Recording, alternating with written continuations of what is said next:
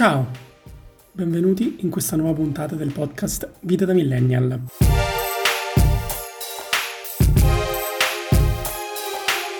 Questa puntata è venuta in mente scrivendo, quindi ve la racconto leggendo degli appunti che ho scritto nei giorni scorsi.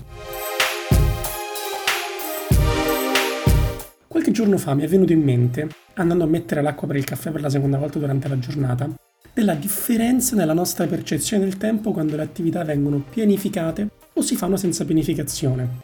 Quando si pianifica un'attività, si cerca di includere tutte le variabili che occupano il tempo di quell'attività. Quando questa durata è calcolata correttamente, la nostra percezione dei minuti che scorrono è più rilassata perché sappiamo che abbiamo il tempo per fare tutto quello che abbiamo bisogno di fare.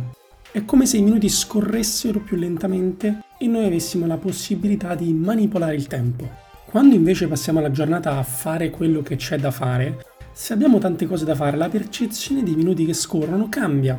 È una lotta contro il tempo e perdiamo sempre. Perdiamo perché magari ci rendiamo conto che tra un minuto abbiamo una consegna e siamo ancora in alto mare, o che c'è un appuntamento dall'altra parte della città e siamo ancora in riunione, una riunione che avevamo, avevamo anche dimenticato che ci fosse. Cerchiamo di compattare il tempo, ma questo non si può fare. Se invece pianifichiamo bene, possiamo allungare il tempo renderlo compagno della nostra avventura senza stressarci pensando a quante cose potremmo fare e a quante vorremmo fare ma non possiamo.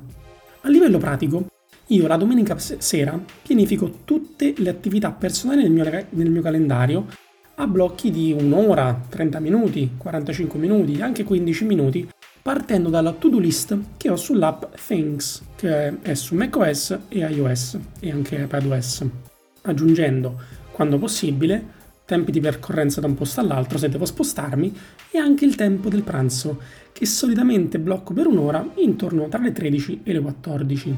È ovvio, la pianificazione cambia continuamente perché capita che ci sia qualche urgenza o qualche opportunità a scadenza, ma è un processo iterativo. Se la prima volta fisso uno slot di un'ora per lavorare ad un articolo o un progetto e poi mi accorgo che invece ci metto due ore, modifico sul mio calendario la durata dell'evento in modo da avere uno storico di quanto effettivamente sia durata quell'attività. La volta successiva copierò direttamente quell'attività invece di crearne una nuova questo mi aiuta ad essere coerente con l'esperienza che ho nel fare le cose. Quando ho fatto il caffè dopo pranzo oggi, ero nello slot del pranzo, che avevo fissato tra le 14.30 e le 15.30. Sì, lo so, un po' tardi rispetto alla mia routine. Alle 15.15, dopo aver lavato i piatti, ho pensato di mettere su l'acqua per il caffè e nel frattempo mettere un po' a posto la camera. Qualche minuto dopo, mentre andavo a prendere l'acqua che si era scaldata nel pentolino in cucina, mi è venuta un po' d'ansia perché pensavo di essere già in ritardo con l'attività successiva al pranzo. Ed invece, guardando il mio Apple Watch, mi sono accorto che erano ancora le 15.20 e avevo ancora tutto il tempo di tornare in camera, prepararmi il caffè e rilassarmi qualche altro minuto prima di iniziare. Ero riuscito a controllare il tempo a mio favore, eppure non me ne ero nemmeno accorto.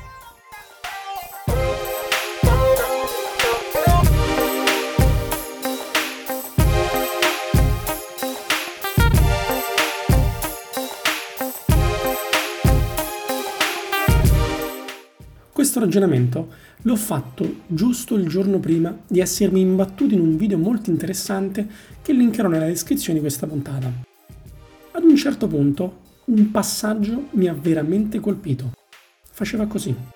Siamo assolutamente devoti al processo. È così che la mia società, che non paga niente a nessuno, funziona così bene. Non siamo devoti all'obiettivo. E continuava così.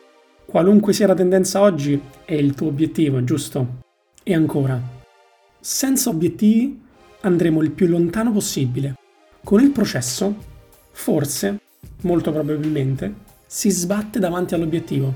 Se raggiungi l'obiettivo, sarai depresso. Se non lo raggiungi, sarai frustrato. Devozione è il modo in cui si raggiungono obiettivi significativi.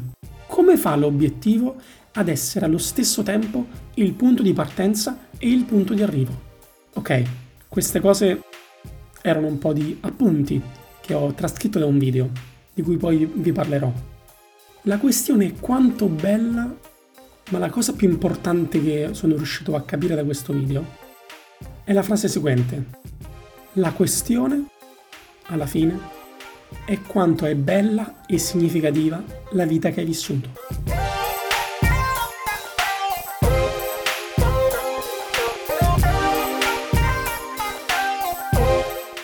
Quel giorno sono successe un po' di cose. Ho aperto gli occhi alle 4.05, mi sono svegliato alle 5 dopo aver fatto i miei consueti 3 minuti di, medita- di meditazione di sveglia e alle 5.50 di mattina ero pronto per andare via. Non ho lavorato fino alle 14 quel giorno, quando sono arrivato in ufficio e dopo aver pranzato. In tutta la mattinata ho pensato a riposarmi, a fare meditazioni in aereo, ad ascoltare podcast e a leggere articoli. Ho fatto tutto. Non ho più la FOMO, la fear of missing out, la paura di rimanere indietro. Non so perché, ma riesco ad essere in controllo del flusso che mi viene incontro ogni giorno. Forse perché faccio meno di quello che mi impiegava più del mio tempo, tipo guardare serie tv. Non so. Però mi rendo conto che questo tenore di vita mi rende contento, felice. Le frasi che ho letto all'inizio della puntata sono di Sadhguru, un mistico e yogi indiano. All'età di 25 anni, il 23 settembre 1982, sto leggendo paro paro da Wikipedia, Sadhguru, che si chiama Yagi Vasudev, guidò fino a Chamundil, dove sedette su una roccia sulla quale ebbe un'esperienza spirituale. Lui dice, fino a quel momento della mia vita ho sempre pensato, questo sono io e che qualcun altro è qualcos'altro, ma per la prima volta non sapevo più cosa fosse me e cosa non lo fosse. Ad un tratto ciò che io ero era semplicemente ovunque la stessa roccia su cui ero seduto, l'aria che respiravo, la stessa atmosfera intorno a me, ero appena esploso in ogni cosa. Il che suona come un'assoluta follia. Pensai che quell'esperienza fosse durata dai 10 ai 15 minuti, ma dopo essere tornato alla mia normale consapevolezza, ero stato seduto lì per 4 ore e mezza, pienamente cosciente, con occhi aperti, ma il tempo era semplicemente capovolto. Sei settimane dopo questa esperienza, Sadhguru lasciò la sua attività ad un suo amico e viaggiò a lungo nel tentativo di comprendere la sua esperienza mistica. Dopo un anno di meditazione e viaggi, Yagi Vasudev, Sadhguru, decidette di insegnare yoga per condividere le sue esperienze interiori. Le parole di Sadhguru, non quelle che vi ho appena detto, ma quelle all'inizio del podcast, riprendono molto anche quello che dice James Clear nel suo ultimo libro Atomic Habits. Quello che conta non è l'obiettivo quanto il sistema, il processo. Il processo aiuta ad essere continuativi, porta lo slancio che serve. Ho imparato che istituendo un processo mi sento più in grado di difendere le mie convinzioni.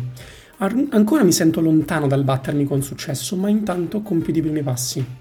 Tutto questo è secondo me anche reso più facile operativamente dal nuovo workflow che sto utilizzando su Agenda. Agenda è una nuova app per macOS e iOS che associa ad ogni evento sul calendario, una nota. In questo modo, alla fine della giornata, mi è possibile revisionare gli appunti in maniera estremamente più veloce. Forse ho trovato un modo per mantenere le mie idee salde a terra invece di farle volare via. Avevo provato con i task su Things 3, che uso per altri, mo- per altri motivi, con le note sparse di OneNote, che oggi utilizzo per fare ricerche e per studiare, e con le note organizzate su Evernote, che ora non, non utilizzo più. Ma niente andava bene. Forse Agenda è la soluzione.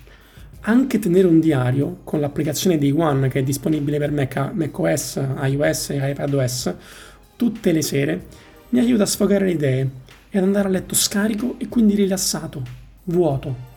Avere tante idee è una bella cosa, ma se si hanno troppe idee e non si riesce a catalizzarle, metterle in pratica, la delusione è davvero tanta. Questa puntata, per esempio, è stata creata a partire dai, pe- dai pensieri che ho scritto in due giorni consecutivi, per rispecchiare al meglio il fatto che questo è un podcast che racconta la vita di un millennial e i suoi pensieri. Spero che questa puntata vi sia piaciuta.